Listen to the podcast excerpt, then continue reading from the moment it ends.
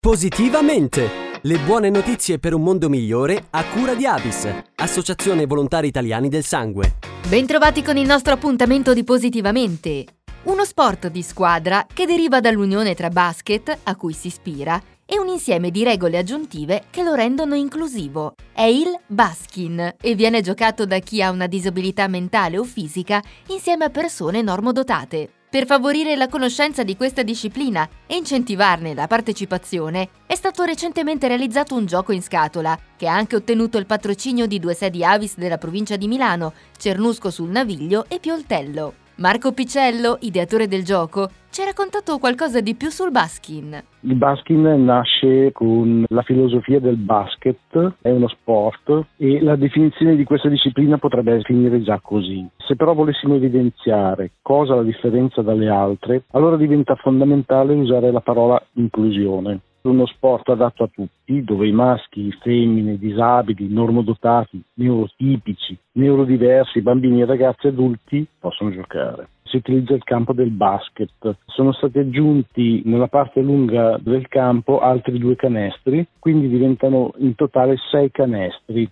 in campo giocano sei giocatori per squadra e la loro maglia è formata da due numeri. Il primo, che va da 1 a 5, identifica il ruolo del giocatore. Il secondo numero è da 0 a 9 che identifica il giocatore. Il tempo di giocata sono quattro tempi da 8 minuti e regola fondamentale è che tutti i giocatori devono entrare in campo a giocare. Nel gioco del baskin devono giocare tutti, sia maschi e femmine insieme e parte da una fascia di 15 anni fino oltre i 90 anni. In che cosa consiste il gioco da tavolo e com'è nata l'idea? Lo abbiamo chiesto a Marco Picello, l'ideatore. Il gioco nasce un po' per curiosità, nel senso di sfida con me stesso, perché guardando le partite di Baskin, vedendo appunto questi ragazzi che giocano insieme e vedendo una partita non si nota la diversità che c'è tra un giocatore e l'altro, dico cosa posso fare io come singolo per promuovere questo gioco e ho puntato sulla realizzazione di un gioco da tavola, perché meno male chi non può giocare in campo può magari giocare a casa e quindi ho realizzato realizzato questo gioco che rispecchia molto le caratteristiche del gioco del baskin e ha due finalità importanti. Diffondere la cultura e la conoscenza del baskin e del suo concetto di inclusione, dove la diversità diventa proprio un pregio per tutta la squadra. Il secondo obiettivo è di finanziare l'ASD Basket Pioltello per portare avanti i suoi progetti sociali di integrazione e inclusione e di promozione dello sport per tutti,